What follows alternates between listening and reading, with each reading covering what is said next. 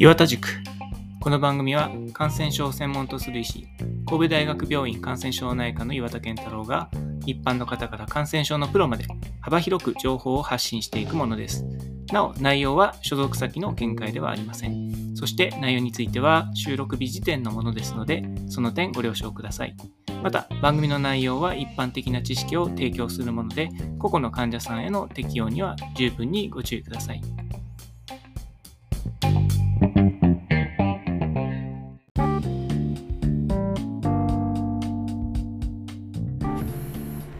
はい、皆さん、えー、明けましておめでとうございます。岩田健太郎です。今年もどうぞよろしくお願いします。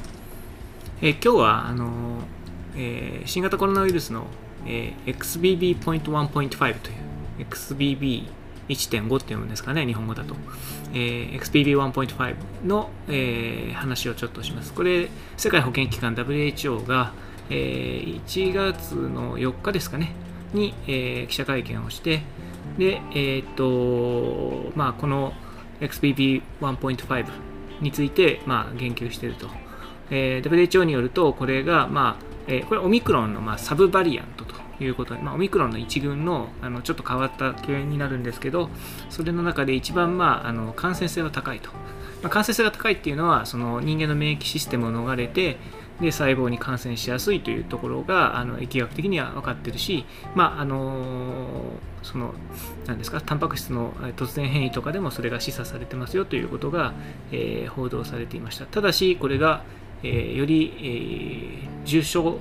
化を促すと、まあ、そういった情報は今のところないのでおそらくは、まあえーオミクロンのもっとあの広がりやすい版と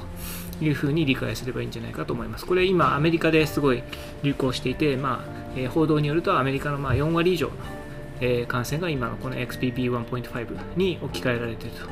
えーいうことだそうです。で、まああのうんと報道によってまあそれでパニックになる必要はないっていうのと注意が必要だというのが両方のメッセージが一応出されているんですけどあの一応事実としては、えーそういうことになります。でこの XBB とはそもそも何ぞやって話に、えーなるんですけど、まあ、オミクロンの、えーバリアントとしてはあの当初 BA っていうのがまあ言われてて BA1 とか BA2 とか BA4 とか BA5 とかいう感じでこう呼ばれてたんですけどさらにどんどん細かくなっていって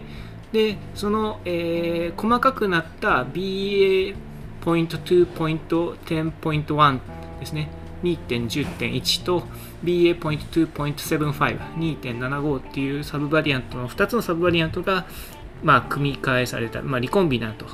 で、えーできたものが、えー XBB と呼ばれているもので、これが、まあえーシンガポールとかインドとか、えーそういったところで、えー流行してましたよと。でこの XBB バリアントに、えー類似した新しい、えーサブバリアントが XBB.1.5、XBB1.5 ということになって、これがアメリカでものすごく流行ってますよという、まあ、ことに、えーなります。で、この辺のあの細かいことっていうのは、えっ、と、あの、何ですか、あの、読みドクターっていう、えー読売新聞のあの連載みたいなところで、えー10月31日、えー2022年の10月31日にあの僕の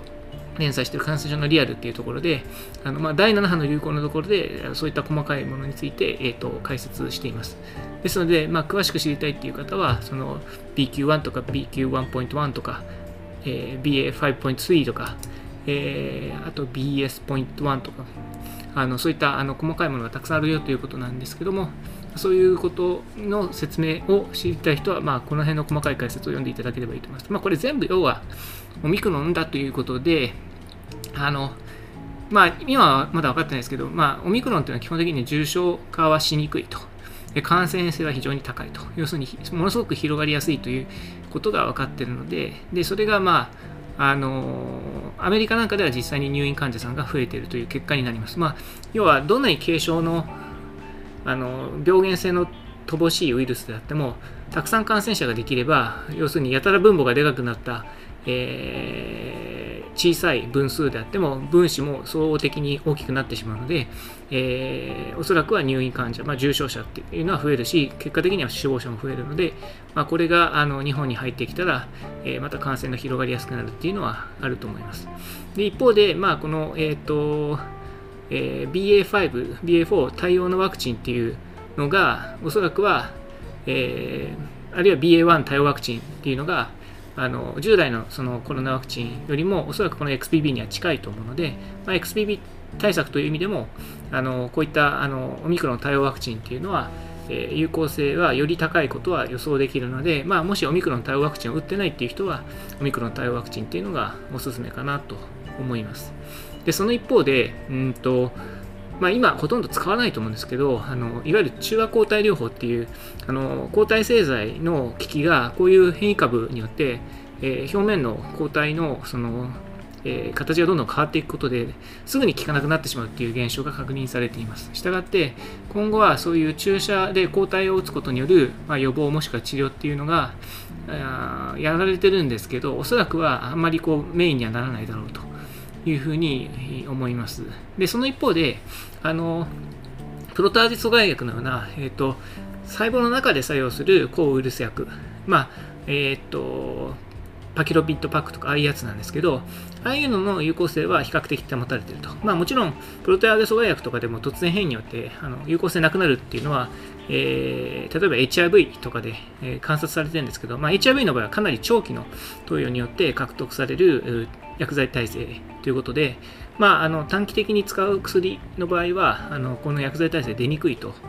あの相対的には思いますので、えー、おそらくはあのパキロピットとか、まあ、ラゲブリオとか、えー、はあの有効性を保つ可能性の方が高いと予測します。でただ、ラゲブリオっていうのはあまり効かないので、あの例えば NIH のガイドラインでも、あのまあ、推奨薬になってないですよね。まあ、他の薬が使えない時だけ仕方なく使いましょうみたいになってて、ただ、どこの国でもやっぱりパキロビットっていうのは、なかなか十分にあの活用されてないっていうことも報道されていて、まあ、あのアメリカなんかでも、えーと、15%ぐらいの患者、イギリスなんかはもっと低い患者、まあ、日本はもっと使ってないんですけど、あのパキロビットをもっともっと有効に使うようにっていうところ、まあ、神戸大学病院なんかでもあのパキロビット推奨してたんですけど、ようやくあの各科のドクターがですね、あの割と積極的に使ってくれる。当初はなんかあんなん使いたくないわみたいな感じのあのお返事が多かったんですけど、ようやくそっちの方を、パキロビット使ってくれるようになってくれて、まあちょっと喜んでいます。重症者を出さないっていうのはすごい大事ですからね。それで、え、重症者あの、相対的にはあの従来の波に比べると今少ないと思いますので、やっぱりワクチンの効果というのと、オミクロンで病原性が下がったというのと、まあ、こういうパキロビットみたいな予防の薬、重症化予防の薬ですね、これをあの十分活用するっていうトリプルパンチが大事かなと思います。で、その一方で、あのえー、塩野義が出したゾコーパっていうのは、まあえーと神戸大学病院もしくはその近隣の病院では多分採用してないんですけどほとんど使用経験っていうのは聞いてなくてまあ全国的にどれぐらい使ってるのかっていうまあ多少使ってるらしいんですけどあの臨床的なインパクトはちょっとわからないというところですね、まあ、いずれにしてもこの XBB.1.5 っていうのは、まあ、いずれあの日本に入ってくると思いますしそれがまあ主流の、えっと、流行株になることも、えー大いに予想できるんですけども多分その相対的にその感染のスピードは早まるんですけどあの絶対的に言うと対策そのものを大きく変えるっていうことはあんまりないんじゃないかなと思います。それからまあ日本の感染者がめちゃめちゃ今多いので、えっと、その外からの持ち込みをま防ぐ、いわゆる水際作戦っていうことをまやるとは思うんですけど、あのやってるんですけど、あのまあ、普通は焼け石に水で、あのなんていうんですかね、えー、焼け石に水なのかな、えー、あんまりそのインパクトっていうのはあのないだろうなと、まあ、国内での流行が静まってる時にあの外からの持ち込みを禁じる水際作戦っていうのは有効性を保ちますのであの、まあ、ほとんど意味ないなと個人的には思っているっていうのは多分どっかで喋ったと思います。まあ Voicy で喋りましたね。 Voicy で喋ったんですけど、そういうことですので、あの、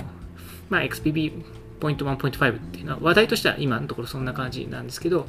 あのインパクトとしては、まあ、現場的なインパクトとしてはあまり関係ないかなという、まあ、そういう話で、えの WHO の会見を受けての、えー、今日はお話でした、まあ、そういうわけです。では皆さん、えー、いい一日をお過ごしください。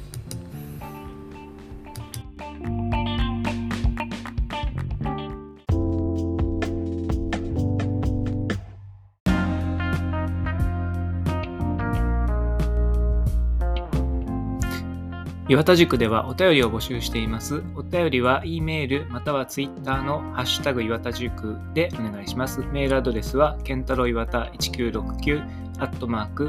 gmail.com です。それでは皆さんさようなら。